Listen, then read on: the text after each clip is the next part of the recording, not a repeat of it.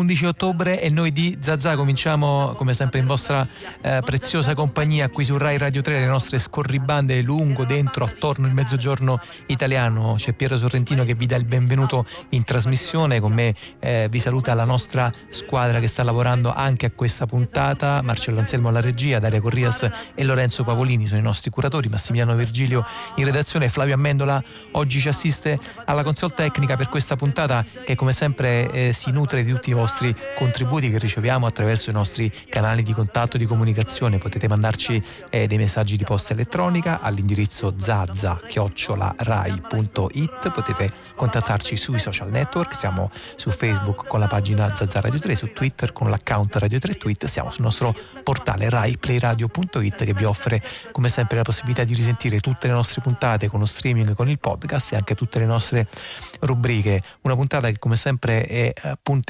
da ascolti musicali. A questo giro abbiamo pensato di andarcene eh, nella parte ovest dell'Asia occidentale, una eh, zona eh, molto ampia che attualmente include due terzi della moderna Turchia, di grande fascino, di grande magia. Sto parlando dell'Anatolia. Ascolteremo eh, molte suggestioni musicali che vengono appunto da quella eh, regione. Il beat anatolico comincia con Yarting Yun, questa è Süpürgesi Yonkadan.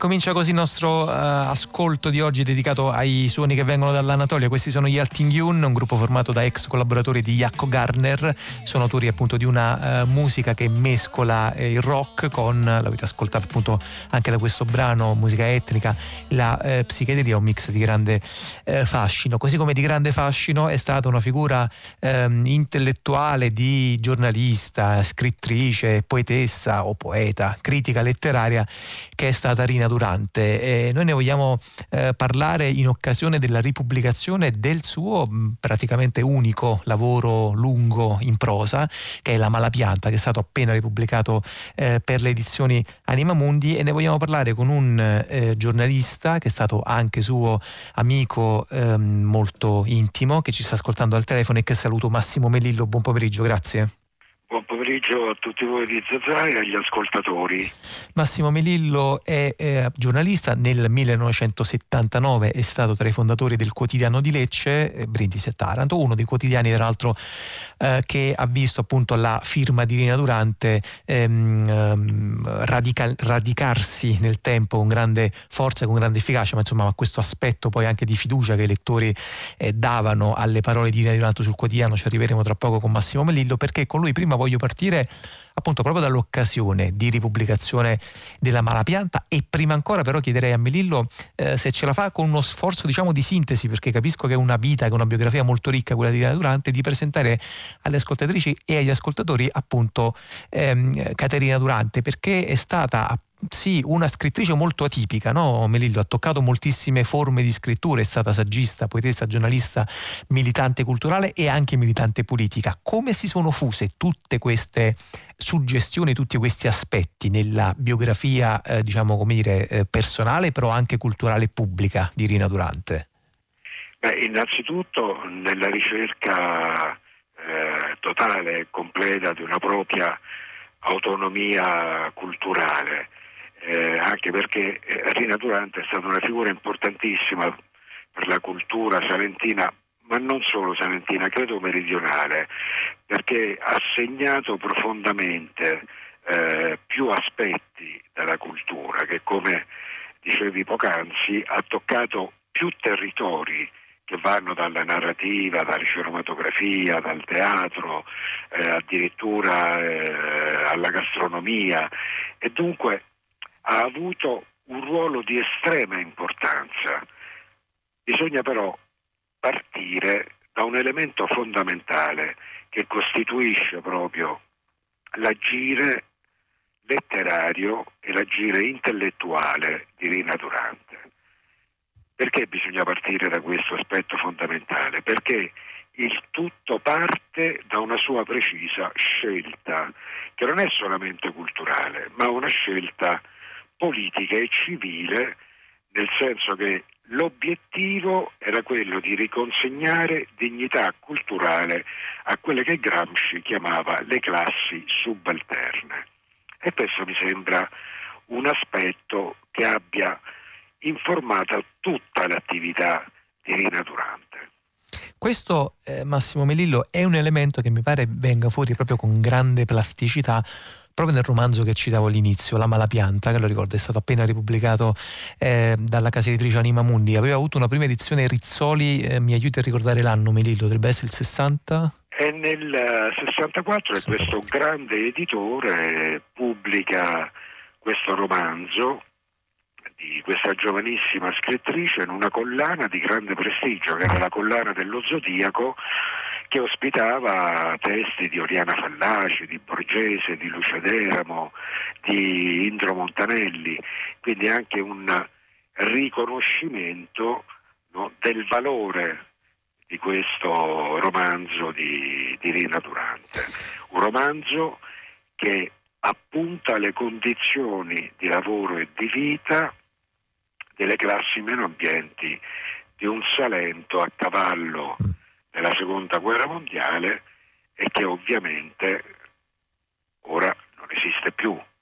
Senta Melillo, quelle, diciamo, quelle, classi subalterne che lei appunto mm, citava prima eh, richiamando Gramsci, eh, questa forse è una proprio delle grandi mh, mm, intuizioni e uno dei motivi di fortissimo fascino della Malapianta, cioè il fatto che Rina Durante racconta un momento molto particolare della storia del movimento contadino appunto meridionale, eh, come diceva giustamente lei prima, non soltanto pugliese, non soltanto salentino, negli anni delle occupazioni delle terre dopo la seconda guerra mondiale, un cambio che poi avrebbe portato anche diciamo, a forme di emigrazione che ben conosciamo, però lo fa non con l'atteggiamento diciamo neorealista di eh, denuncia delle condizioni delle classi subalterne o perlomeno non soltanto con quell'elemento lì perché introduce un aspetto appunto affascinantissimo che è legato alla psicologia. Cioè Rina Durante racconta di contadini adesso uso una categoria forse un po' tranchant però racconta di contadini depressi. Beh, questo sì è uno degli aspetti che affronta Rina Durante ma l'elemento centrale di questo romanzo resta comunque che cosa?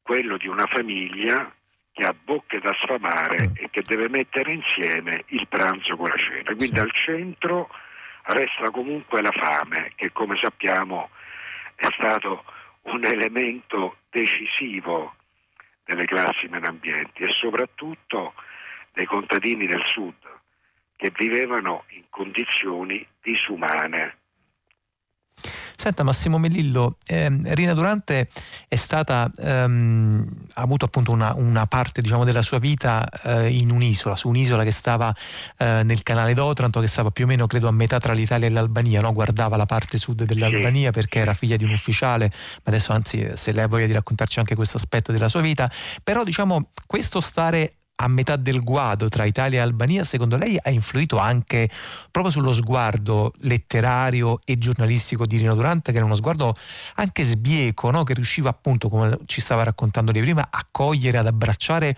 diversi aspetti diciamo della vita, delle persone, delle biografie eh, senza doversi concentrare necessariamente soltanto su un piano.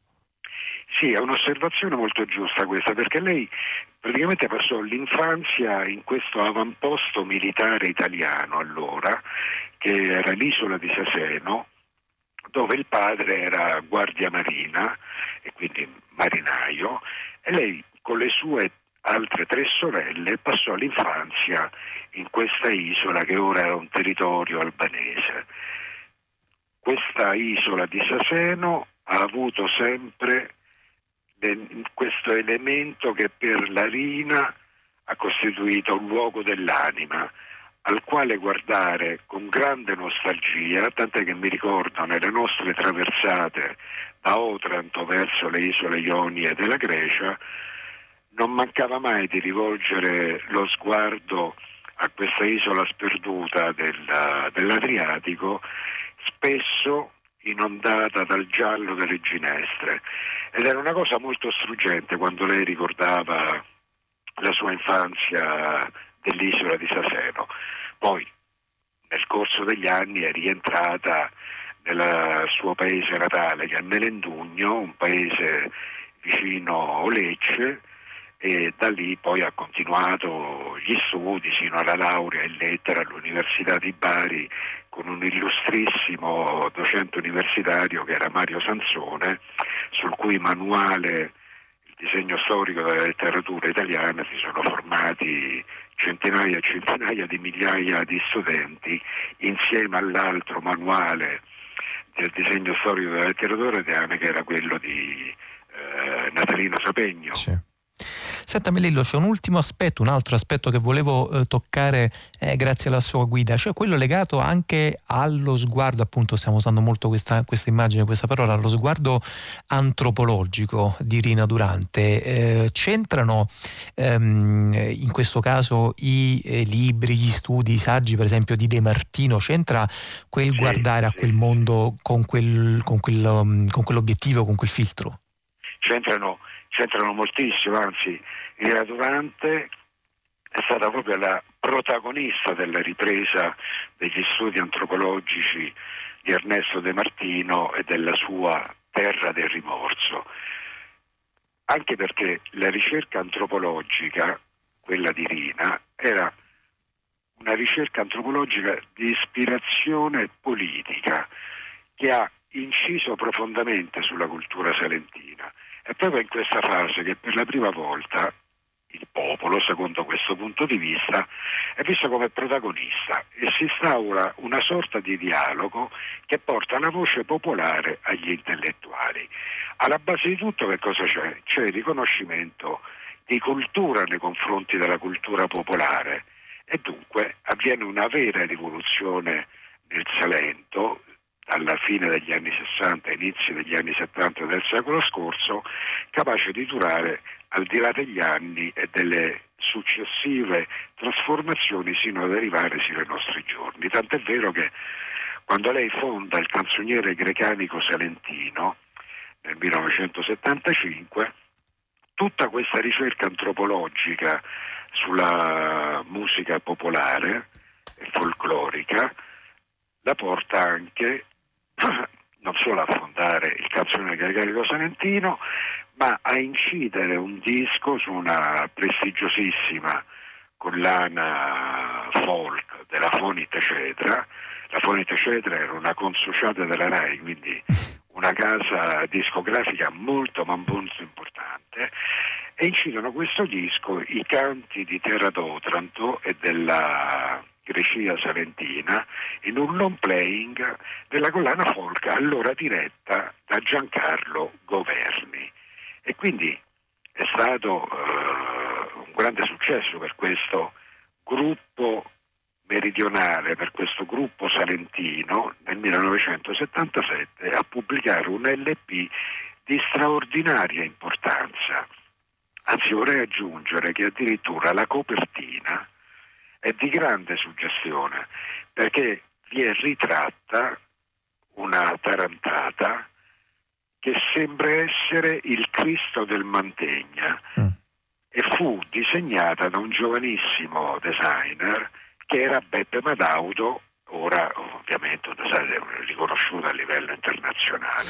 Allora Massimo Mellillo ha appena eh, richiamato uh, una esperienza legata appunto anche alla eh, fondazione da parte di Rina Durante del canzoniere grecanico eh, salentino e noi vogliamo eh, ascoltare appunto uno dei eh, brani, uno dei pezzi che era presente nel disco eh, Focu d'amore del canzoniere grecanico salentino che nasce, che viene da una poesia di Rina Durante e che intorno appunto sì. agli anni 70 fu messo in musica dal canzoniere grecanico salentino. Questa è la questione meridionale.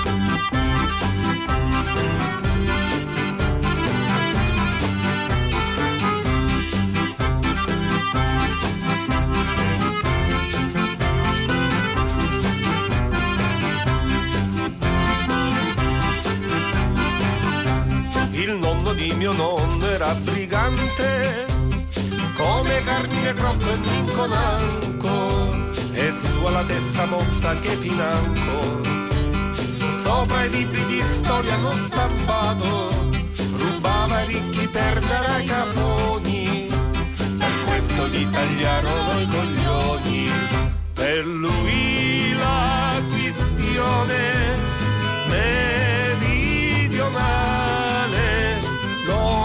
stata davvero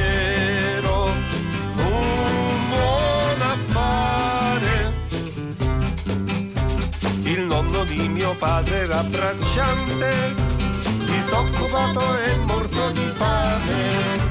Un giorno fu preso a lavorare nel tavoliere come stagionale.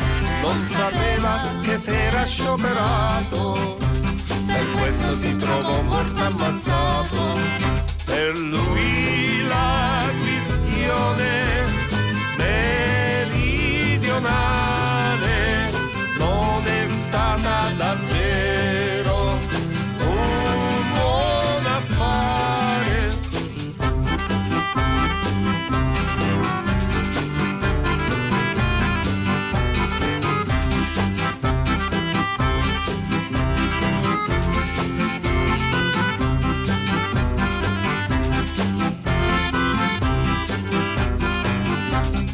padre di mio padre non aveva nemmeno terra dove lavorare. Allora lui decise di occupare un po' di terra incolta dell'Arneo, ma un poliziotto con la camionetta gli fece a pezzi la sua bicicletta. Per lui la questione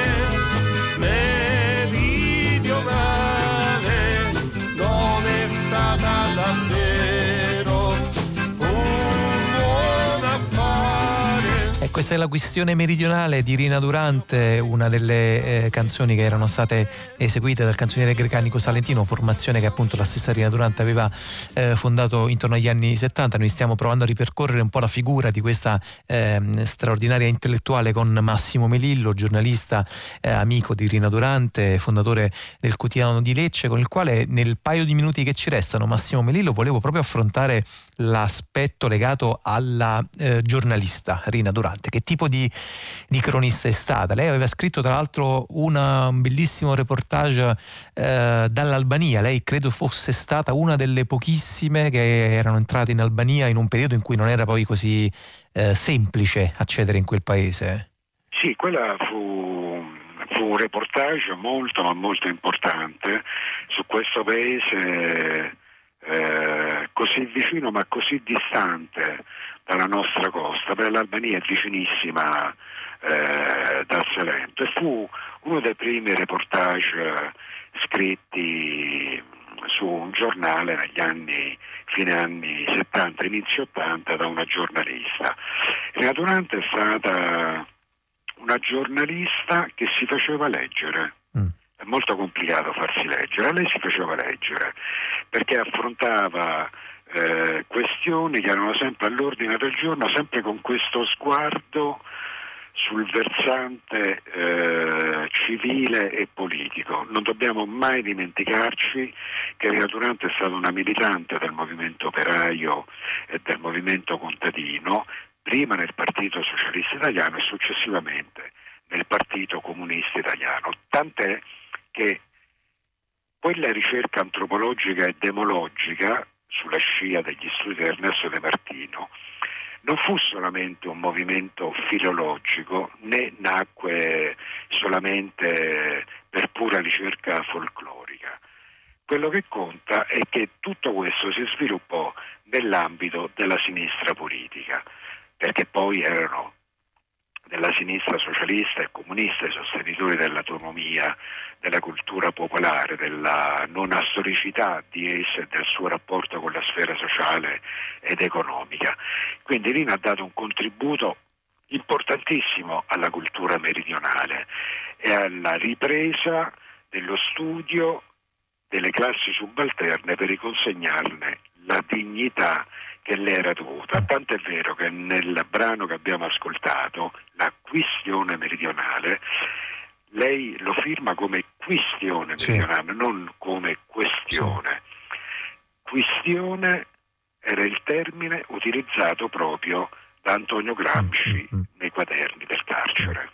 Eh sì, insomma, era il, la scelta dire, di, di, di, campo era, era evidentemente molto, molto, netta. Senta Massimo Melillo, prima di salutarla, proprio dieci secondi, visto che lei è curatore appunto delle opere di Rina Durante, state preparando qualche altra mh, nuova pubblicazione dopo questa mh, riedizione della Malapianta? Su questo ci stiamo ancora pensando e certamente eh, non è che saranno ripubblicati tutti i testi perché sarebbe un'opera sì immensa e però eh, stiamo pensando ad un lavoro work in progress per capire quali testi potrebbero avere mm. un interesse anche attuale rispetto alla produzione culturale tutta l'opera di Rina Durante. E nel frattempo, appunto, lo diciamo prima, è disponibile in libreria da Anima Mundi Edizioni la nuova edizione del romanzo La malapianta di Rina Durante, della quale abbiamo parlato e lo ringraziamo molto per averci condotto alla eh, scoperta di questa eh, bellissima figura eh, di Rina Durante con Massimo Melillo. Eh, noi ce ne andiamo ad ascoltare un altro passaggio, un altro momento del nostro percorso musicale dedicato ai suoni che vengono dall'Anatolia e questi sono Tre Your Hell.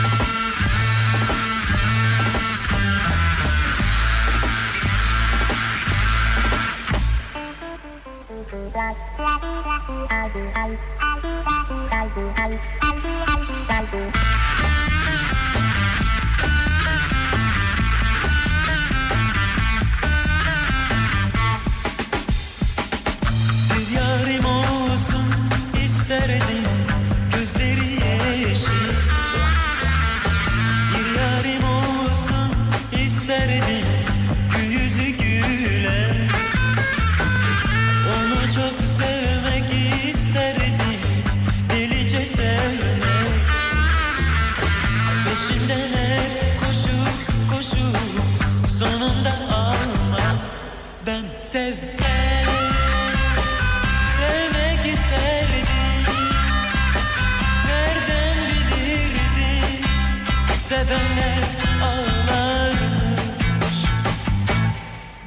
seven.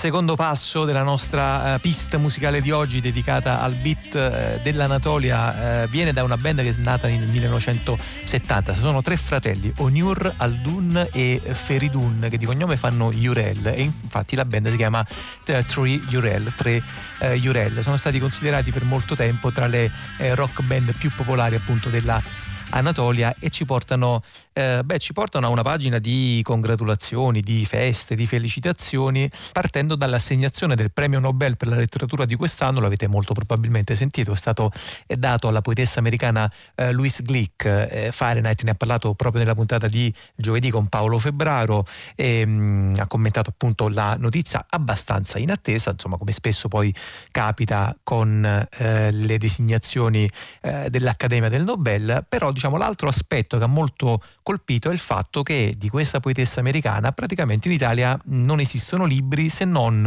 una raccolta di poesie pubblicata da una piccolissima casa editrice eh, napoletana, la città dalla quale appunto noi di Zazà andiamo in onda ed è un libro eh, che è stato venduto in uh, Raimondo Di Maio. Buon pomeriggio, quante copie ha venduto la prima edizione di Averno di Luis Glick? Uh, abbiamo tirato mille copie siamo a 600-700 copie vendute vendute adesso, ma da ieri e oggi abbiamo venduto più di 200 copie. Tra ieri e oggi, però prima dell'assegnazione immagino fossero un po' di meno. Molto di meno, molto di meno perché c'è stato in mezzo anche tutto questo periodo del lockdown e quindi si erano un po' bloccate e fermate le vendite, un po' per corrispondenza, ma comunque è difficoltoso mm, mm. il, la circolazione della poesia con il lockdown. Però nell'insieme eh, grandi risultati per noi che era una prova molto forte, molto ragionata, molto pensata. Allora, Raimondo Di Maio intanto è l'editore appunto della eh, casa editrice Dante e Descartes, libraio, libraio antiquario eh, bibliofilo, anche eh, una figura molto nota appunto eh, soprattutto nella zona universitaria del centro storico della città di Napoli, eh, forse un po' meno alle grandi cronache eh, nazionali. Fatto sta che appunto la unica raccolta, credo sia la undicesima raccolta di poesie di Louis Glick che si intitola Averno, che era uscita da un editore molto importante americano, Farrar Strauss and Giroux, è stata appunto tradotta in Italia da una piccolissima casa editrice, credo Di Maio l'abbiate fatta in una specie di partnership con un altro editore spagnolo. Sì, un po' come si diceva all'antica edizioni partagé. Mm. Due editori si mettono insieme, mettono un po' di capitali insieme per fare un'edizione. Noi abbiamo fatto proprio questo, io e l'amico José Vicente Chirante Rives, delle edizioni Partenio, perché è un marchio che la dice lunga perché è un marchio napoletano, è spagnolo ma fa libri napoletani in Spagna. E quindi eh, ci siamo messi insieme, abbiamo comprato i diritti abbiamo trovato questo straordinario traduttore che è Massimo Bacigalupo e insomma è stato il, che cosa come è nato l'idea di fare questo libro Dal, dalla toponomastica questo libro mm. si chiama Averno eh beh, certo. Eh, quando è uscito in Spagna José Vicente l'ha letto in spagnolo col testo a fronte americano poi mi ha chiamato e ha detto ma non è stato fatto uh, in Italia, si dovrebbe fare. Poi questa idea di si dovrebbe fare è diventata una cosa che ci intrigava sempre di più, sempre di più. Poi mi ha mandato la copia spagnola che io ho cominciato a leggere sia in inglese che in spagnolo e anche abbiamo cominciato a fare delle prove di traduzione molto difficili perché un grande poeta come Luis Gluck eh, ah, lei dice Gluck, c'è, c'è una diciamo, diatriba su Gluck e quindi era bella complicata la mm. cosa però quando siamo arrivati a questo straordinario, dopo tante prove in verità, quando siamo arrivati al professore emerito di letteratura americana grande traduttore Bacicalupo, lei è rimasta molto contenta, che era già il suo traduttore quindi si è combinata questa cosa. Senta Di Maio, che significa per un editore appunto molto piccolo come Dante e Descartes che fa dei bellissimi libri molto ricercati, molto attenti, di grande qualità, di grande cura, però che cosa significa trovarsi addosso il peso di un'assegnazione appunto così importante? Cioè che cosa proprio nella materialità del lavoro del fare il libraio comporta adesso un'esposizione così repentina, così violenta anche? Sì, sì, era un po' stato in alto mare, ho incontrato pescecani e ieri sia pescecani sia eh, degli squali. Qualcuno mi ha chiamato che voleva comprare tutta la tiratura che avevo per terra come se fosse una cosa da buttare, voleva tutta quanta perché la vendeva a Milano. Ho detto ma lei è pazzo. Poi un altro editore italiano, abbastanza importante, vuole comprare i diritti da me per stamparlo lui a Averno. Ho detto ma io non penso che mi capirà un altro premio Nobel nella mia vita, ma non penso di negoziare niente delle cose che produco con passione, valgono un po' più dei soldi. E quindi, quindi questo incontro a mare aperto, insomma, ecco, questo è stato una, un po' andare fuori dalla, dal porto sicuro di Napoli. Però insomma, tranne questi due episodi poi ho avuto grandissime telefonate di intellettuali, di giornalisti, di conoscenti, di scrittori che mi conoscevano eh, ed è stato veramente commovente. E poi sono felice per la poeta che ho cominciato ad amare molto man mano che andavo avanti questo lavoro con la mia collaboratrice ed editor che è Antonella Cristiani.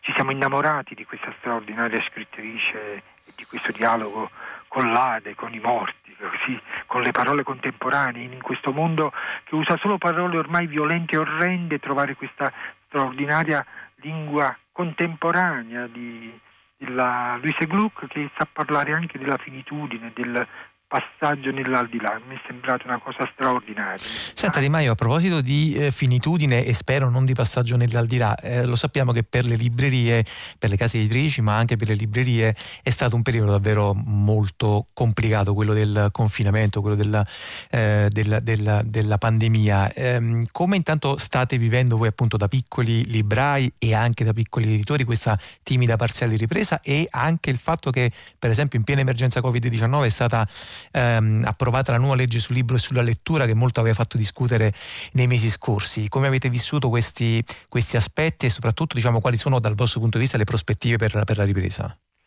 Eh, eh, la, l'unica cosa che io purtroppo per, per la crisi del libro e delle librerie non ho più personale, quindi eh, noi siamo due librerie, una la gestisco io, un'altra mio figlio, insieme facciamo questo lavoro di librai editori, eh, facciamo tutto noi e eh, certo è stato un po' duro, abbiamo anche avuto veramente degli emolumenti sia dalla regione che dall'Inps e quindi questo lo devo dire, che ci hanno un po' aiutato, sostenuto. E poi ho avuto la fortuna, un po' come quel vecchio pescatore del vecchio il mare, sono uscito in mare aperto e ho, avevo stampato questo Napoli Porose che ha avuto un successo da pazzi e abbiamo dovuto fare una cosa che non si dovrebbe dire, abbiamo fatto i contrabbandieri di cultura, siamo andati in giro a portarli per le case del centro antico, almeno il centro antico ed erano moltissime richieste, abbiamo avuto quasi 80-90 richieste in un giorno di Napoli Porosa quando è uscito sul, forse sul Sole 24 ore sul manifesto, insomma, quindi questo eh, il libro costa 7 euro ma ci aiutava psicologicamente, però ha fatto anche cassa,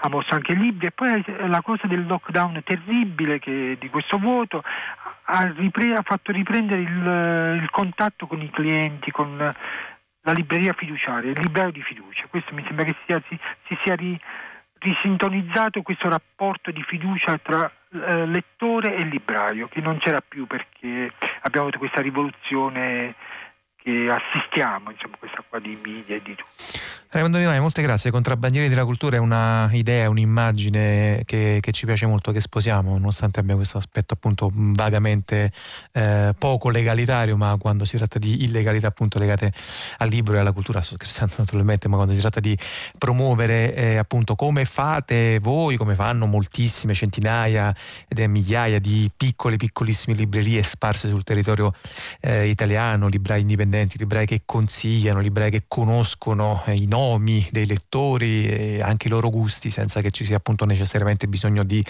interazione con un algoritmo eh, della, della, rete. Molte grazie, molte feste, molte congratulazioni per questa pubblicazione, lo ricordo appunto Averno che è il, attualmente l'unico titolo italiano disponibile della poetessa americana premio Nobel 2020 Louise Glick che ci porta ad ascoltare un altro passaggio del nostro percorso musicale di oggi dedicato al beat dell'Anatolia.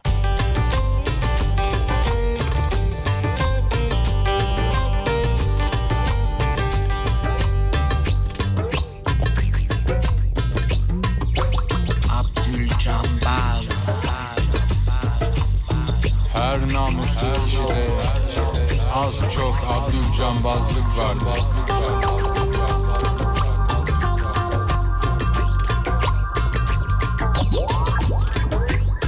Cambazlık cambaz, cambaz. Osmanlı tokadı ile öldü salmıştı.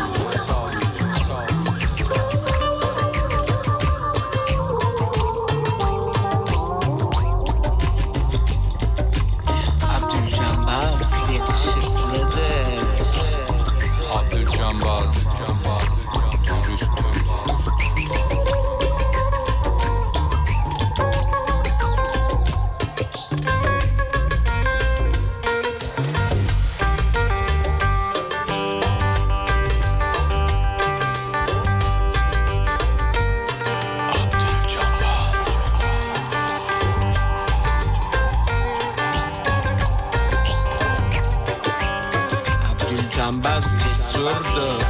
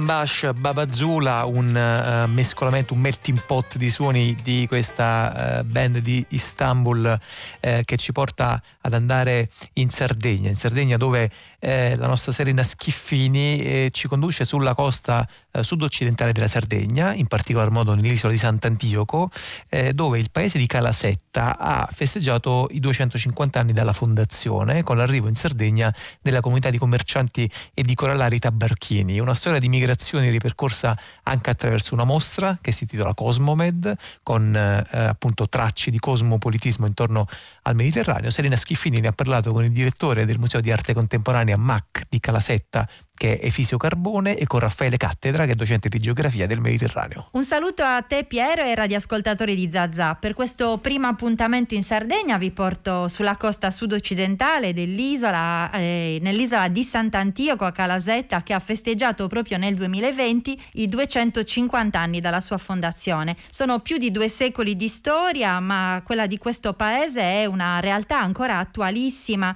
perché il paese è nato da una migrazione attraverso il Mediterraneo, c'è stata poi un'importante integrazione nel territorio e anche una mm, importante conservazione adesso delle, delle radici. Efisio Carbone è il direttore del Museo di Arte Contemporanea di Calasetta, il MAC, buongiorno. Buongiorno, buongiorno a tutti. che è stato al centro e lo è ancora con una interessante mostra fino a fine ottobre di queste celebrazioni. E allora chiedo a lui brevemente di raccontarci perché Calasetta ha una storia tanto emblematica.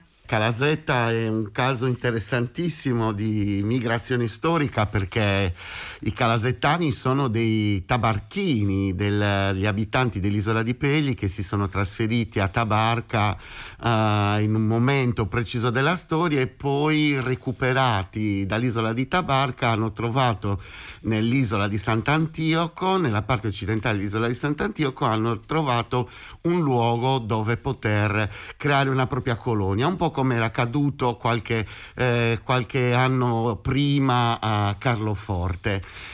Eh, ovviamente la storia è un'epopea, è molto ricca, interessantissima di dati e la comunità si sta sforzando, devo dire, con grande eh, intelligenza eh, nella conservazione di, di, della, della, propria storia, attivando anche un archivio che si chiama RAIGE ed è proprio dedicato alle radici della tabarchinità, un archivio che conserva tutti questi materiali e che nel contempo dialoga con le città città eh, e i paesi di fondazione che hanno una storia, una radice comune. Ecco, il MAC eh, si è posto al centro di queste celebrazioni e ospita, lo dicevo prima, fino alla fine di ottobre Cosmomed, che è una mostra multidisciplinare e una mostra migrante. Con noi in studio, negli studi di Cagliari, c'è Raffaele Cattedra, che è docente di geografia del Mediterraneo. Buongiorno anche a lei. Buongiorno a tutti gli ascoltatori. Una mostra migrante, mm, professor Cattedra, per raccontare che cos'è oggi il cosmopolitismo, questo grande ideale che però ha ancora tanti problemi e soprattutto deve viaggiare e adattarsi al, al mutamento e ai tempi di oggi. Ecco, il mondo del cosmopolitismo, questa parola che è molto antica, 2500 anni se vogliamo, che nasce come un concetto, della, dei filosofi greci, in particolare i cinici, dell'essere cittadini del mondo, andare al di là della polis come appartenenza identitaria e rivendicarsi cittadini del mondo. Attraverso la storia passa uh, attraverso l'illuminismo, gli ideali universalistici, però questa parola è ancora qui. È anche una modalità di relazionarsi al mondo, quindi oltre che un concetto è anche una prassi ordinaria. Ha avuto dei tempi, uh, come dire, fulgidi durante l'impero romano. Gli imperi sono come dire, istituzioni politiche che permettono molto più facilmente la prassi di un cosmopolitismo e poi anche durante mm, l'impero ottomano e anche l'epoca coloniale ha avuto un suo cosmopolitismo, certo egemonico con l'egemonia dei colonizzatori sulle popolazioni autoctone. Però oggi possiamo dire che con le nuove migrazioni, con i nuovi cambiamenti di frontiere, il cosmopolitismo è riemergente. Ecco, e, e si eh, scontra con una parola che potrebbe essere nazionalismo. Esattamente, esattamente. E quello che volevo aggiungere è che però il cosmopolitismo è qualcosa probabilmente di costitutivo del Mediterraneo, non possiamo abbandonarlo, senza esaltarne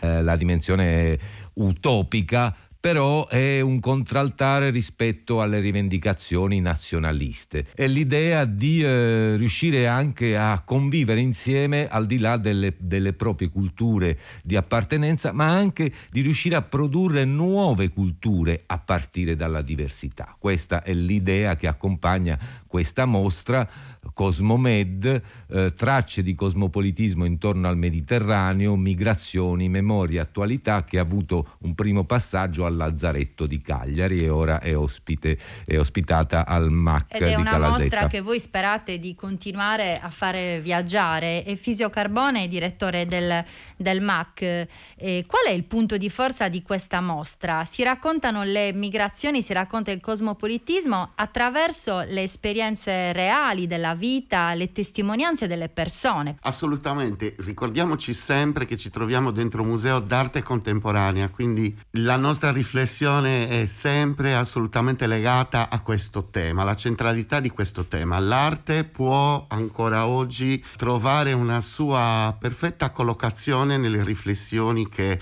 appartengono a temi così complessi come quelli del cosmopolitismo o dell'emigrazione contemporanea sul, sul Mediterraneo Mediterraneo.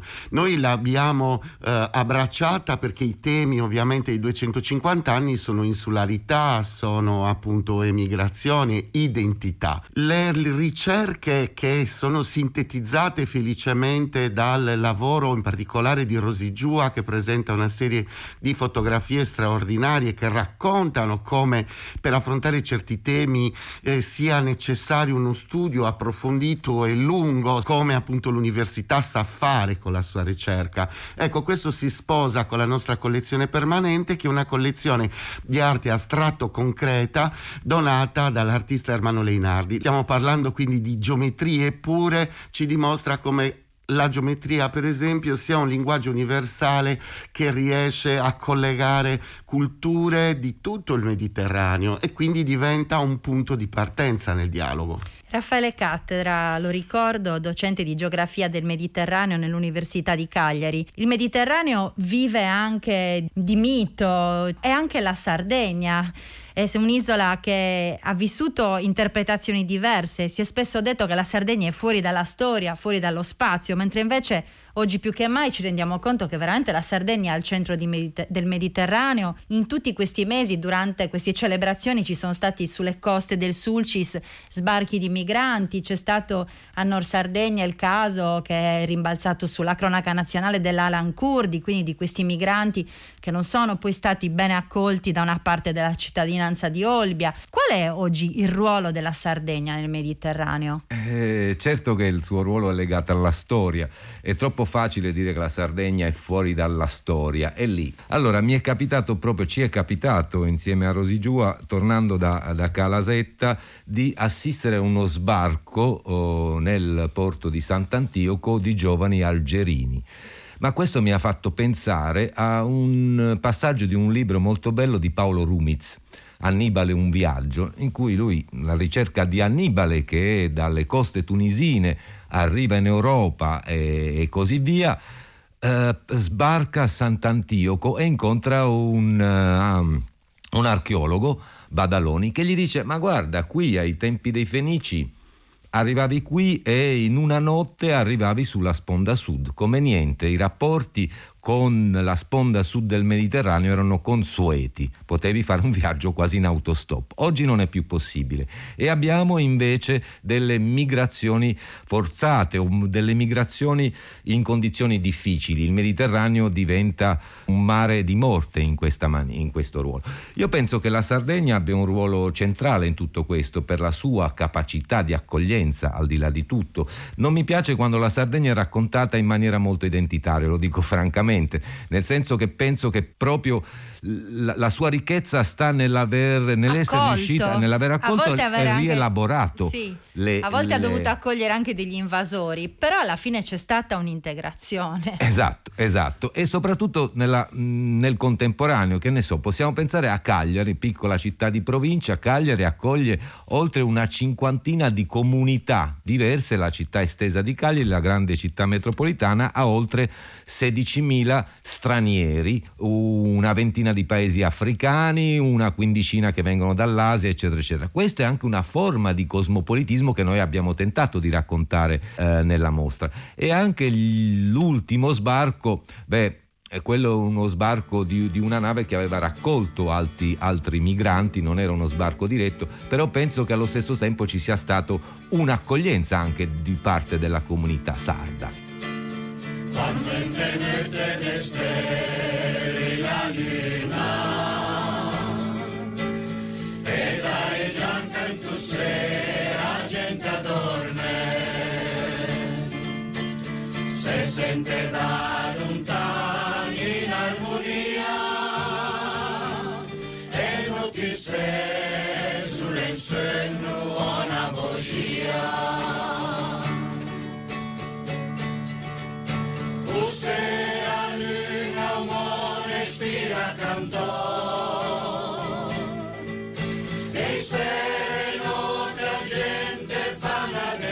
Mentre parlavamo sentivamo in sottofondo delle serenate tabarchine perché con il fisiocarbone Raffaele Cattedra vorrei chiudere parlando del tabarchino perché anche il tabarchino rappresenta un, un aspetto interessante di questa integrazione, una lingua, una lingua delle contaminazioni, perché c'è il ligure, ma forse c'è anche un po' di tunisino. Ed è una lingua che è- viene conservata, è amatissima da chi la parla, salvaguardata, però ha trovato una sua collocazione in Sardegna, nelle- a Calasetta come a Carloforte. Sì, assolutamente, è un tema tra l'altro sensibilissimo che l'amministrazione di Calasetta sta curando con grande, con grande attenzione, un tema trasversale che veramente vede tutta la comunità eh, stringersi intorno alla propria, alla propria cultura. Le serenate calasettane meravigliose, tra l'altro di recente abbiamo fatto una performance con Gabriella Loci, eh, grande artista sarda che ha creato una serie di moduli che i calasettani hanno preso e che terranno per 99 anni e incomodato a segnare proprio la eh, realizzazione di- della la costruzione della comunità. Ecco, siamo stati accompagnati dai cantori delle serenate calasettane. Raffaele Cattedra, questa lingua è proprio simbolica. Certo, mi fa pensare molto a questa lingua franca di cui tanto si parla, che era una lingua praticata nel Mediterraneo, ormai scomparsa. Che questa lingua franca aveva la bellezza di non essere una lingua madre, non apparteneva a nessuno ma permetteva di comunicare nei porti.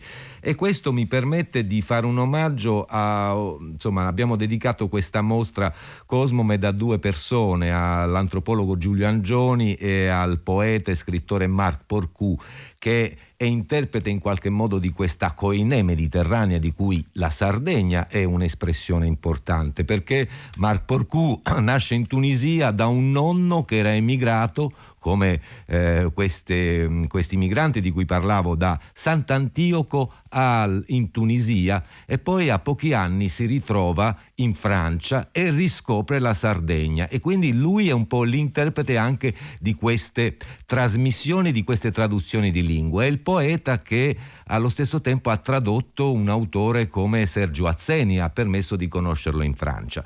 Questo è interessante. Un'ultima piccola cosa, questa mostra si avvale di tanti progetti, cioè una metafora potrebbe essere che, siccome questa trasmissione è di Napoli, una specie di cunto degli cunti, cioè anzi di cunti degli cunti, un racconto di tanti racconti.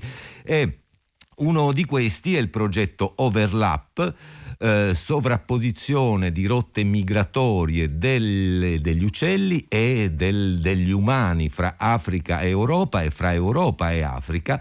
E all'interno di questo progetto c'è eh, ora esposto a Calasetta nella- nell'atelier progettuale un rimando alle mh, tonnare di Calasetta abbiamo scoperto da poco che esiste ancora una lingua comune di chi pratica Dei le tonnare, tonnarotti. dei tonnaroli che rimanda a questa coinea, a questa lingua franca eh, di cui si parlava. E allora io spero che Cosmomed possa veramente continuare a viaggiare, a raccontare queste tracce di cosmopolitismo intorno al Mediterraneo. Ringrazio Efisio Carbone Raffaele Cattedra. Grazie a voi. Per l'aiuto alla parte tecnica Fabio Vinci, dalla Sardegna un saluto da Serena Schiffini. E allora questa era eh, la corrispondenza di Serena Schiffini dalla Sardegna, avete ascoltato ehm, il racconto della- dei 250 anni che il paese di Calasetta ha festeggiato appunto della sua fondazione. Serena Schiffini ne ha parlato con il direttore del Museo di Arte Contemporanea MAC di Calasetta, Efisio Carbone, e con Raffaele Cattedra, docente di geografia del Mediterraneo. Siete su Rai Radio 3, state ascoltando la domenica pomeriggio di Zazà che continua a eh, proporvi suggestioni, suoni e eh, fascino anche che viene dall'Anatolia sotto forma di musica, ancora i Babazula. Questa è Kuchuk Kurbagia.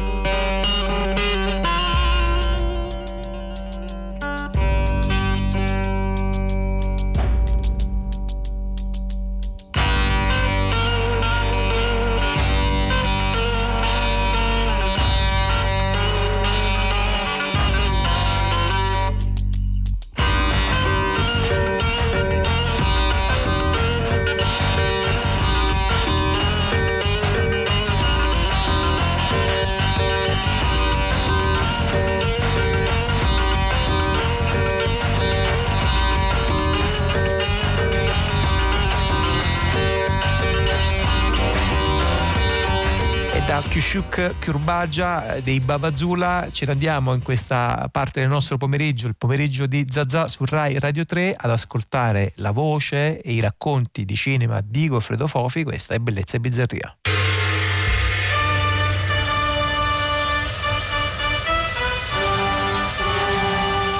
Billy il bugiardo di John Schlesinger.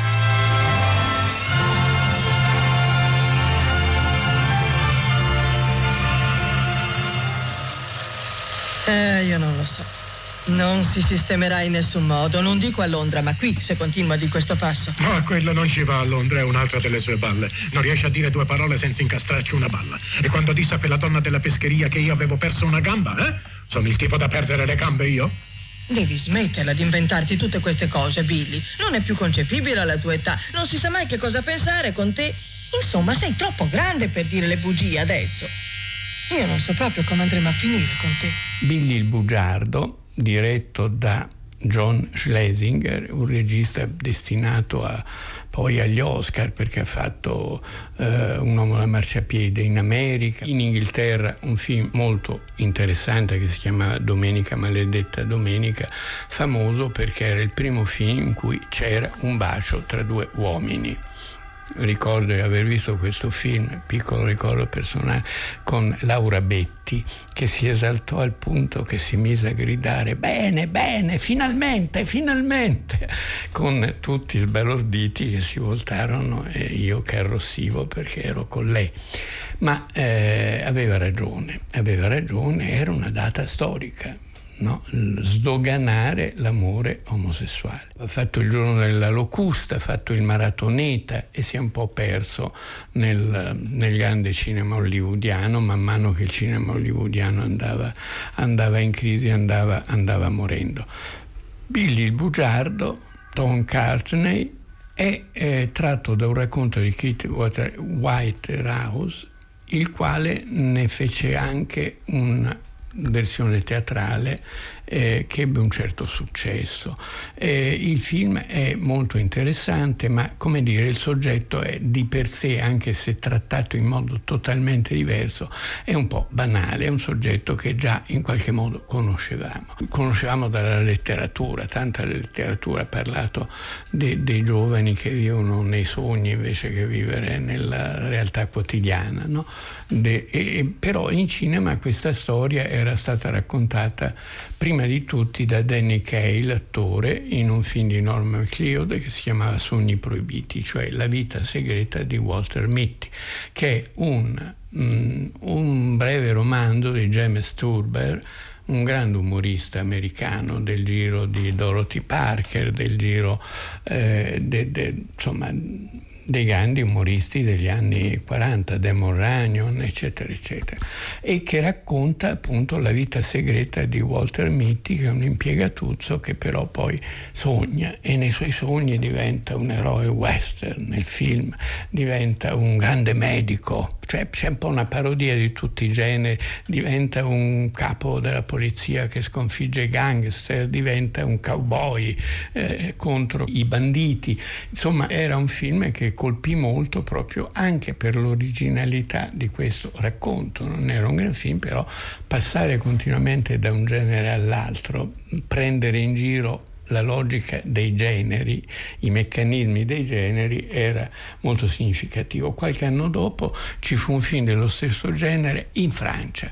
Il vecchio eh, ex grande regista René Clair fece un film che si chiamava Le belle della notte tra l'altro tra le belle della notte c'era Martin Carolle e Gina Lollobrigida perché era una coproduzione, interpretato da Gérard Philippe come al solito stupendo, il quale Filippo è un giovane piuttosto comune che sogna e anche lui vive nel sogno e nella notte si conquista le più belle donne che ci siano nel mondo facendo avventure che passano, insomma anche lì un gioco sui generi letterari e cinematografici, ovviamente più francesi che americani. Quindi Billy il Bugiardo non è una storia così originale, è originale perché non sono sogno per sogno, no? Nelle belle della notte sono sogni ricorrenti, non sono sogno per sogno, sono brandelli di sogno.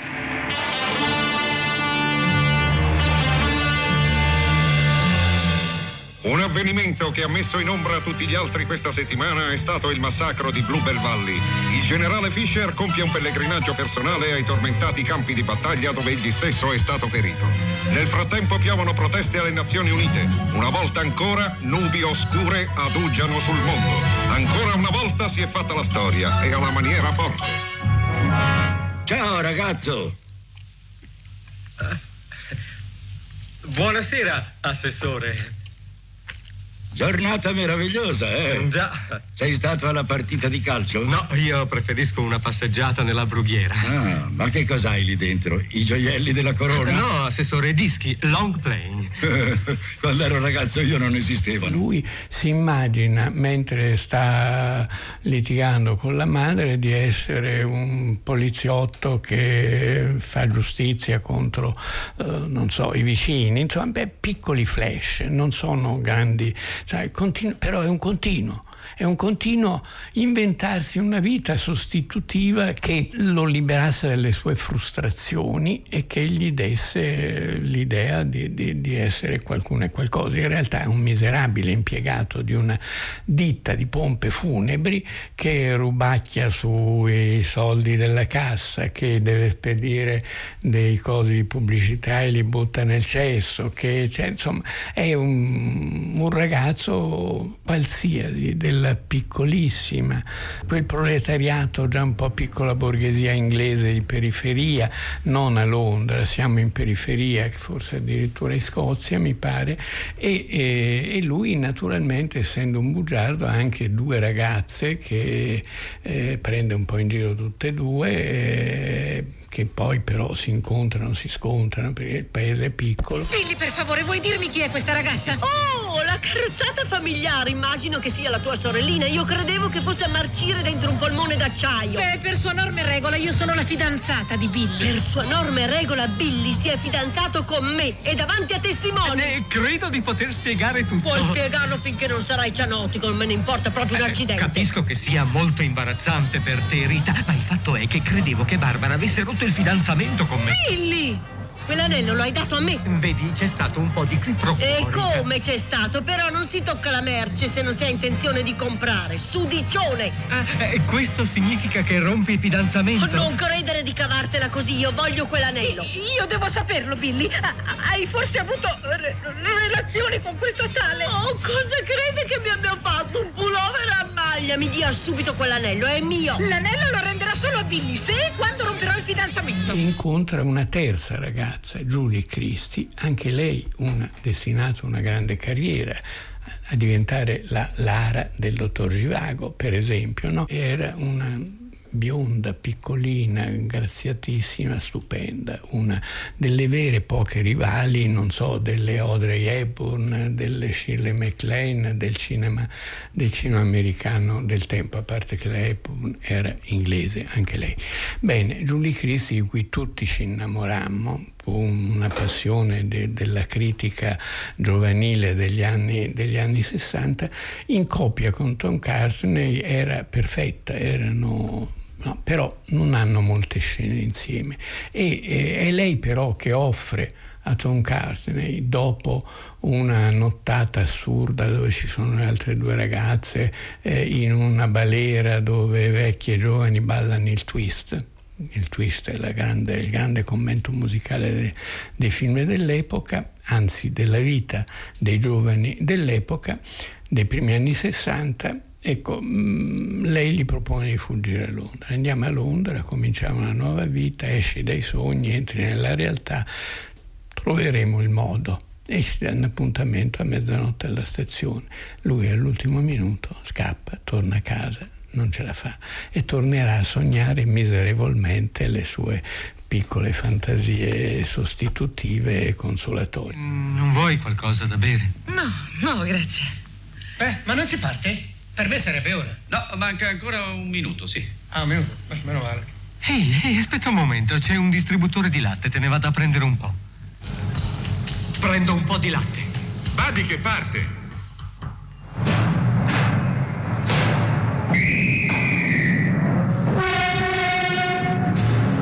Bugiardo è un film del 1963, nel pieno della swing in London, della, della mm, generazione nuova, quella delle minigonne, quella del twist. Si balla molto il twist in questo film, c'è una lunga scena in una, in una anche un po' grottesca, in una balera dove giovani e vecchi agitano le anche e, e- e ballano, e ballano il twist, che è la musica d'accompagnamento diciamo, di quell'epoca per tutti noi che l'abbiamo, che l'abbiamo vissuta. Nella fioritura improvvisa e straordinaria del cinema inglese, del nuovo cinema inglese, il cinema degli arrabbiati, c'era il fenomeno degli arrabbiati in teatro, ci fu in letteratura ci fu in cinema, e due giovani attori esplosero, due giovani attori maschi, poi parleremo delle femmine, e erano Albert Finney che fece sabato sera, domenica mattina di Carol Race, era un giovane operaio che alla fine doveva un po' arrendersi alla società, ma che però nell'ultima scena del film tirava un sasso contro, contro lo schermo, diceva no, non sono finito, continuerò, continuerò a ribellarmi a questa, a questa società. E, e mm, Finney poi divenne famosissimo perché fece un film celeberrimo che è Tom Jones. Ecco. L'altro suo rivale eh, hanno fatto anche delle cose insieme, anche a teatro, ma l'altro suo giovane attore rivale è Tom Cartney, eh, che aveva esordito quasi contemporaneamente in un film che si chiama Gioventù, Amore e Rabbia di Tony Richardson, un altro dei maestri del nuovo cinema inglese, ambientato in un carcere minorile, in un, riedu- un istituto di rieducazione, dove il direttore dell'istituto era uno dei più grandi attori inglesi del Novecento, Michael Redgrave, quindi era già uno scontro tra uno dei monumenti del cinema e del teatro inglese e un giovane quasi esordiente come Tom Cartney, giovane con una faccia da proletario che più proletario di così non si può. Buongiorno Billy. buongiorno.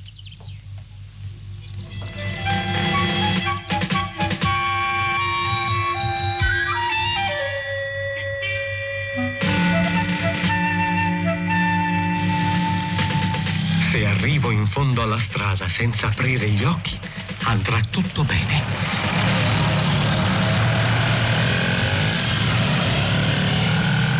non è un capolavoro, è un film molto carino proprio perché coglie un ambiente, come il cinema inglese allora sapeva fare, racconta un proletariato, racconta una gioventù e lo fa con ironia, con affetto, con simpatia. Eh, Tom Cartney è bravissimo, eh, lei è stupenda e il film lo si vede sempre molto volentieri e credo che sia un film che continua ad avere una sua attualità.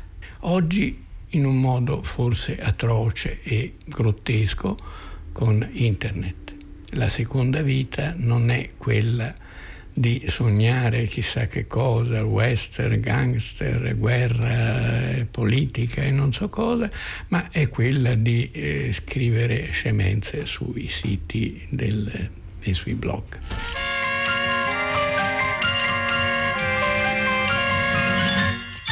1963, eh, il film di John Schlesinger, Billy il Bugiardo, era al centro del racconto di cinema di oggi eh, che ci ha proposto Goffredo Fofi. Se lo avete ascoltato integralmente e lo volete riascoltare, ne avete sentito soltanto una parte, niente paura, basta andare sul nostro portale raiplayradio.it, lì c'è la rubrica appunto di cinema, bellezza e bizzarria che raccoglie completamente eh, i eh, film, i racconti fatti qui a Zazzà dal nostro critico eh, di fiducia. Eh, Ci porta questa parte di bellezza e bizzarria invece ad ascoltare la musica del musicista di oggi. Il disco della settimana viene dalla Sicilia, lui è Dino Rubino e questo è Loving You.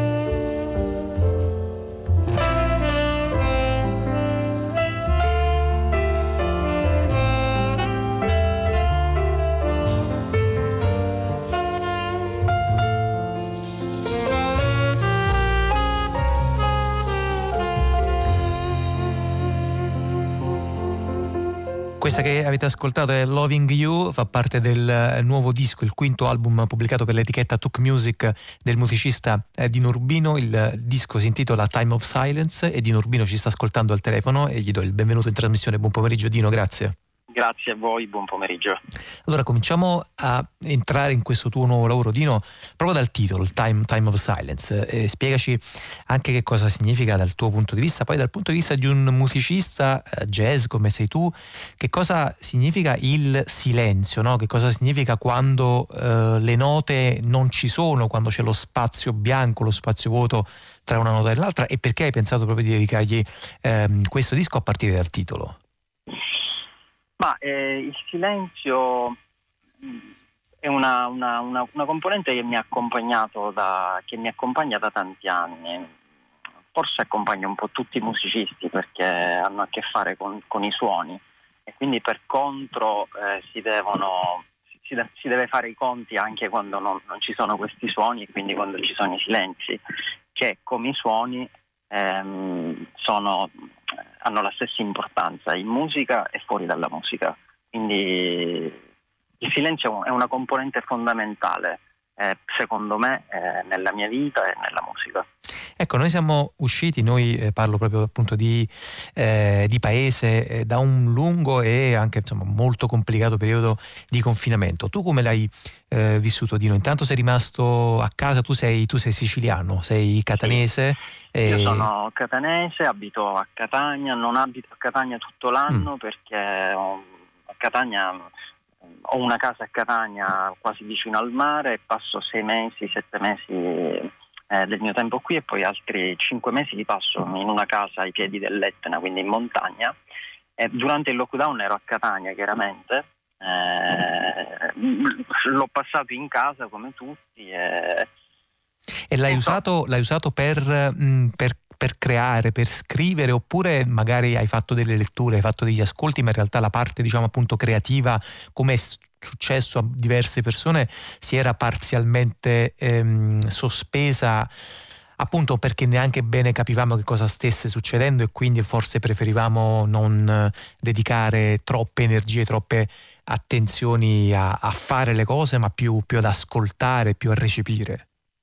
No, no, io non, non l'ho vissuto in maniera sospesa, non, non mi piace vivere in maniera sospesa, ho cercato di vivere come, eh, come vivo sempre, anche se ob- obiettivamente il periodo non era un periodo, tra virgolette, diciamo normale, perché ci sono state tolte molte cose, c'è stata tolta la possibilità di uscire, di vedere gli amici, di vedere gli affetti, a noi musicisti c'è stata tolta la possibilità di salire sui palchi, di fare concerti, di condividere la musica con i musicisti, con, con il pubblico e tante, tantissime cose. Ma ciò nonostante ho vissuto quel periodo in maniera, ehm, in maniera, non so, direi naturale, ecco, in maniera naturale, in fondo anche un... Sì, no, naturale è il termine più giusto. Ho creato come cerco di creare sempre, non è cambiato molto diciamo, a parte tutto quello che chiaramente ci è stato negato, che già di per sé è tanto.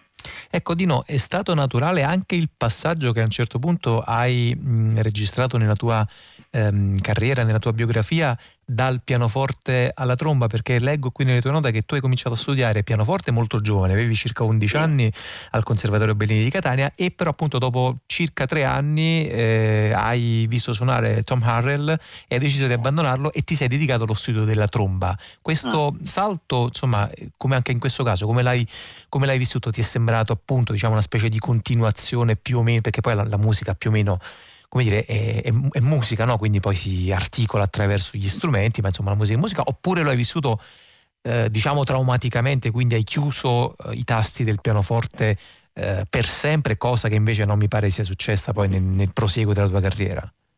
Eh, no, quel, quel passaggio lì non è stato molto naturale perché sono successe una serie di vicissitudini che mi hanno portato a chiudere con uno strumento, prenderne un altro, eccetera, eccetera. Mm, Quello che oggi, eh, dopo tanti anni, eh, credo di aver capito mm, di queste storie che comunque sia il pianoforte che la tromba eh, po' sono un po' come, le immagino un po' come le mie gambe. A destra c'è il pianoforte a sinistra c'è la tromba, quindi come due strumenti che mi sono serviti moltissimo per camminare. Eh, questo è quello che è importante ad oggi. Ecco Dino, allora eh, ascoltiamo insieme a te un'altra eh, traccia del tuo eh, disco, di questo, di questo, Time of Silence, ehm, che è un brano eh, piuttosto lungo e molto bello, che vale davvero la pena di essere ascoltato per intero. Questo è So Far, So Close.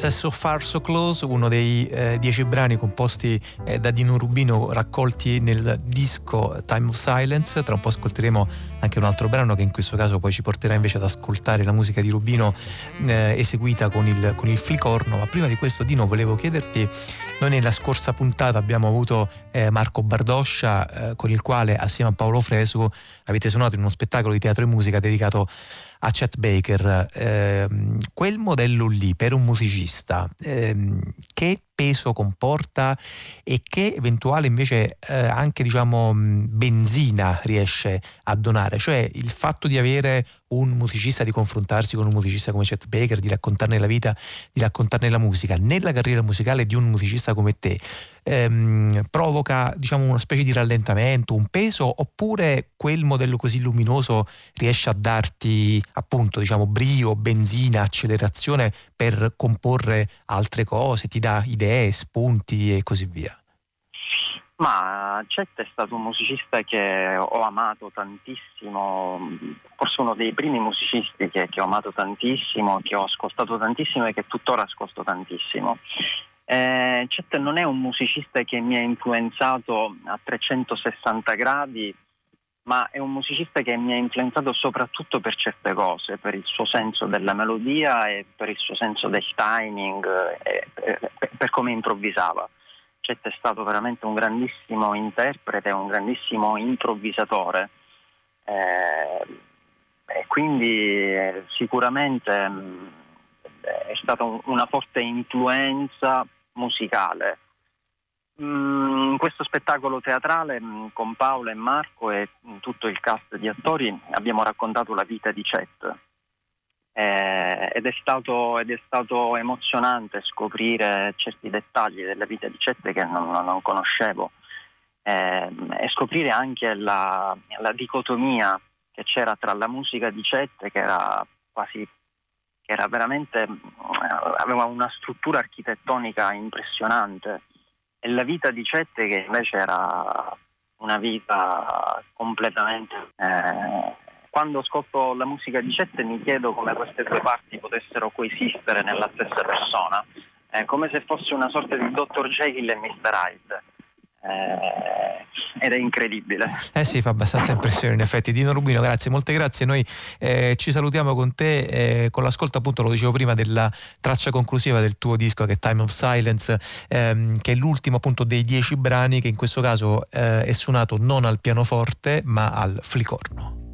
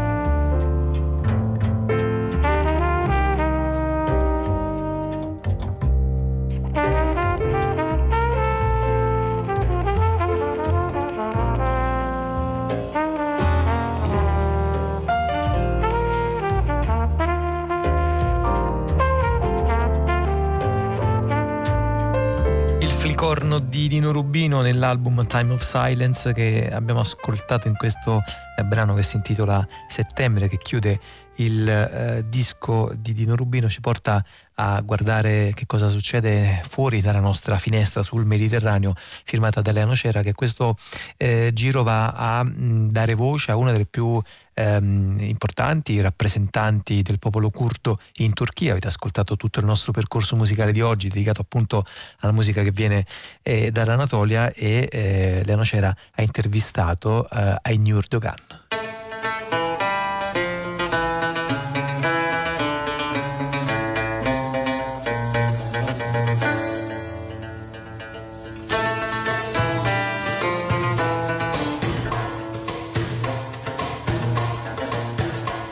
Buon pomeriggio. Oggi abbiamo il piacere di incontrare Ainur Doğan, una voce straordinaria tra le più importanti cantanti e musiciste kurde dei nostri tempi. abbiamo approfittato del suo passaggio a Napoli in occasione del Festival Etnos, il festival di musica etnica divenuto ormai una tradizione e che anche quest'anno, giunto alla sua quindicesima edizione, si è svolto, seppure con un pubblico ridotto, nel bellissimo scenario delle ville vesuviane. A Villa Campolieto, Ainur Doan ha presentato il suo ultimo disco, il suo settimo album in studio, Ebur, uscito lo scorso febbraio. Nonostante fosse infortunata alla caviglia e abbia cantato seduta, la sua voce ha risuonato in modo potente, ricordando gli antichi canti di una terra lontana, ma anche dando prova della sua capacità straordinaria di unire la tradizione musicale kurda con le sonorità jazz. Ainur Doan è nata a Tungeli, meglio nota soprattutto tra i curdi con il suo antico nome, Dersim, un nome che significa la porta d'argento, una città dell'Anatolia non solo principalmente curda, ma anche caratterizzata per una popolazione in prevalenza alevita, una branca eterodossa dell'Islam con un forte senso di comunità e molte reminiscenze delle diverse tradizioni religiose e culturali che hanno attraversato la regione nel corso dei secoli kurda, levita, donna, Ainur Doğan è riuscita ad affermarsi come una delle più importanti cantanti e musiciste della Turchia ed è diventata una rappresentante importante della musica kurda contemporanea. Il successo di Ainur le ha permesso di collaborare con numerosi artisti internazionali, tra cui il violoncellista Yo-Yo Ma, che di lei ha detto ascoltare la voce di Ainur è come ascoltare tutte le gradazioni della gioia e del dolore in un unico suono. Raggiunge l'animo di chi l'ascolta così in profondità da sentirsi per un attimo un tutt'uno con lei. Ad alcuni dei nostri ascoltatori sarà capitato di averla vista tra le persone che incontra il regista Fatih Akin nel suo film Crossing the Bridge, un viaggio musicale attraverso Istanbul. Per cominciare le abbiamo chiesto come è iniziata la sua passione per la musica. Dersim'de doğdum, büyüdüm. Ee, yaklaşık 15-16 yaşlarıma kadar e, oralardaydım. Fare musica in Turchia come donna già non è facile. Rispetto al Medio Oriente forse è più facile, ma non lo è nello specifico. In più, essendo kurda e alevita come sono io, non lo è affatto. Sono nata a Dersim, sono cresciuta lì e ci sono rimasta fino all'età di 16 anni. Per quanto possa andare indietro nei miei ricordi, ho sempre cantato. A tutti piaceva come cantavo. Cantavo andando in montagna, cantavo ogni volta che mi ritrovavo in un posto da sola. La musica è un elemento molto importante nella nostra cultura e non essendoci una cultura scritta, la tradizione passa molto per l'orecchio, per la musica. È proprio un elemento di base della nostra cultura kurda e alevita. Sono cresciuta nella musica e in compagnia dei Deng Beji, una volta a Istanbul ho voluto studiare in modo professionale, ho imparato a suonare il saz e il balama. Ho cominciato a conoscere i musicisti e un poco alla volta mi sono fatta strada.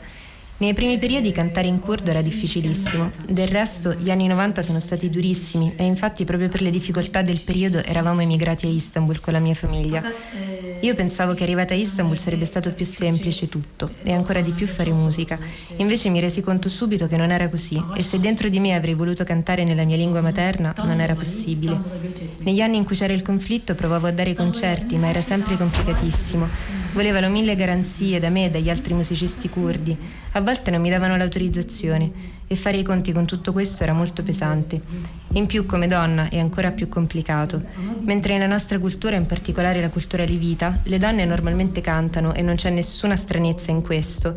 In Turchia, invece, paese musulmano al 95%, le donne soltanto in quel periodo cominciavano a suonare in pubblico. Era difficile e ciò aveva un grosso peso nel mio lavoro. Muoversi in un paese fortemente patriarcale di fatto implicava un'altra battaglia, esibirsi e farlo con il proprio corpo. Si aggiungeva un'altra difficoltà, ma ho sempre fatto i conti con tutto questo. Durmak ya da işte bir kadın olarak kendi gücünü e, göstermek ya da işte yaptığı şey. O, orada da ba- bayağı bir zorluk Nel oldu. 2017 Ainur ha ricevuto il premio Master of Mediterranean Music dell'Istituto Berkeley per il suo impegno nel preservare la tradizione orale kurda e per reinterpretare la musica popolare kurda coniugandola con altri stili moderni, segnando un solco nella musica mediterranea. Il rapporto con la tradizione vibra nella voce, nelle canzoni di Ainur Doğan. Le abbiamo chiesto dell'influenza nella sua formazione e nella sua musica dei Dengbej, cantori poeti kurdi che conservano e trasmettono di generazione in generazione il patrimonio della tradizione orale e di fatto la memoria della cultura kurda. Yani bir 50 yıl, önce, 50 yıl önceki dengbej geleneği gibi değilim. Ee, ben orada büyüdüm. Yani kök, ruh orası. Ee, Yani onu asla, onu hep tutuyorum. Di certo io non sono come i Deng Beji tradizionali di 50 anni fa, ma sono nata tra loro, le mie radici sono lì. Ne sono consapevole e non dimentico questa mia origine. Oggi succede però che entri in contatto con la musica del mondo, con altri generi, con la musica moderna, incontri musicisti jazz di musica classica, la world music e tutto ciò ovviamente ha un'influenza sul tuo lavoro. Cominci a creare musica con tutti questi influssi. Quello che provo a fare io è combinare la tradizione con i diversi influssi moderni. È chiaro che il risultato non è lo stesso di quello dei Deng Beji originali. Con la musica dei Deng dei villaggi o che vanno in giro per le città è un'altra cosa, ma a livello personale posso dire che la musica tradizionale riveste una grossa importanza nella mia musica e non parlo solo della nostra tradizione musicale, ma anche di quella di altri paesi.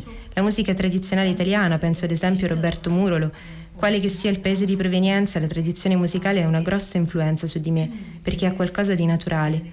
Mi interessa e di fatto incide sulla mia musica. Böyle şeyler beni, yani geleneksel müzik dünyanın neresinde olursa olsun beni etkiliyor. Çünkü bir e, doğallık var. Yani bir nature e, olduğu için. E per finire va detto che Ainur Doğan vive oggi, come molti altri artisti curdi, all'estero. Si trova in Europa da diversi anni. Le abbiamo domandato come incide sul, sul suo far musica essere lontana dalla terra delle sue origini. Şu anda da İtalyan bir geleneksel yani şu anki şu, şu jenerasyon İtalyan bir birisi In Turchia ci sono molti artisti e molti musicisti, ma ci sono anche molti problemi e questi problemi incidono molto sulla vita degli artisti. Non sai mai a cosa vai incontro. Stai per uscire sul palco e magari sai che può succedere qualcosa e ovviamente questa tensione non può non incidere sulla tua musica. A volte ti rendi conto che ci sei abituato anche a questa situazione, ma una volta che ti trovi all'estero e guardi tutto dall'esterno ti rendi conto di quante possibilità e cose stai perdendo. È chiaro, perché ogni periodo ti dà qualcosa di diverso. Così dieci anni fa io ero diversa da come sono oggi. Quando guardi alla Turchia pensi a quante cose ti sei persa, allo stesso tempo pensi anche a tutto ciò che hai vissuto di bello, gli aspetti positivi, le cose belle della tua cultura, della musica, dell'arte, l'idea di appartenere a una terra molto ricca, l'Anatolia, che è così incredibilmente ricca e variegata. Poi realizzi che non puoi goderti questa ricchezza perché questa cultura così molteplice, stando là, ti crea problemi. E di ciò te ne rendi conto in modo chiaro quando ti trovi all'estero, così pensi a quanto tempo hai perso e stai perdendo, perché su tutti noi viene posto un limite nell'esistenza. E se in alcuni periodi quella ricchezza può essere molto produttiva e magari ci sono anche periodi di quiete, ti rendi conto che anche in questi momenti più emozionanti, più creativi, noi dobbiamo confrontarci con i problemi. È chiaro che ti dispiace molto perché pensi a tutte le cose che vorresti fare e ti senti limitata, ostacolata. Certo, anche in Europa per altri motivi non è facile, perché intanto ti devi far accettare, perché la cultura è molto diversa e molte energie le spendi per farti accettare. Però intanto la vita è molto più semplice. L'organizzazione dei concerti, la bellezza delle sale, il fatto che le persone non hanno pregiudizi, vengono ad ascoltarti solo per la musica. In questo senso è molto più facile, ma certo la Turchia resta lì. È il luogo che più di tutto desideri, dove vorresti stare. Non poter dare lì quello che vorresti ti rende molto triste. Kendine ait olanı yaratıyorsun sen de. Sen de kendi döneminin geleneğini yaratıyorsun. Şimdi benim de yarattığım bu dönemin geleneği. E con queste parole di Ainur Doğan vi vogliamo salutare, ma prima per chi volesse saperne di più o anche ascoltare eh, le sue canzoni, consigliamo di visitare la sua pagina ufficiale, Ainur scritto con una Y al posto della I, ainurdogan.net. Vi diamo quindi appuntamento alla prossima finestra sul Mediterraneo. E questa era eh, la voce di Ainur Doğan intervistata nella nostra finestra sul Mediterraneo a cura di Leano Cera e appunto oltre alle parole della eh, musicista kurda vogliamo ascoltare anche la sua musica. Questa è Hedur.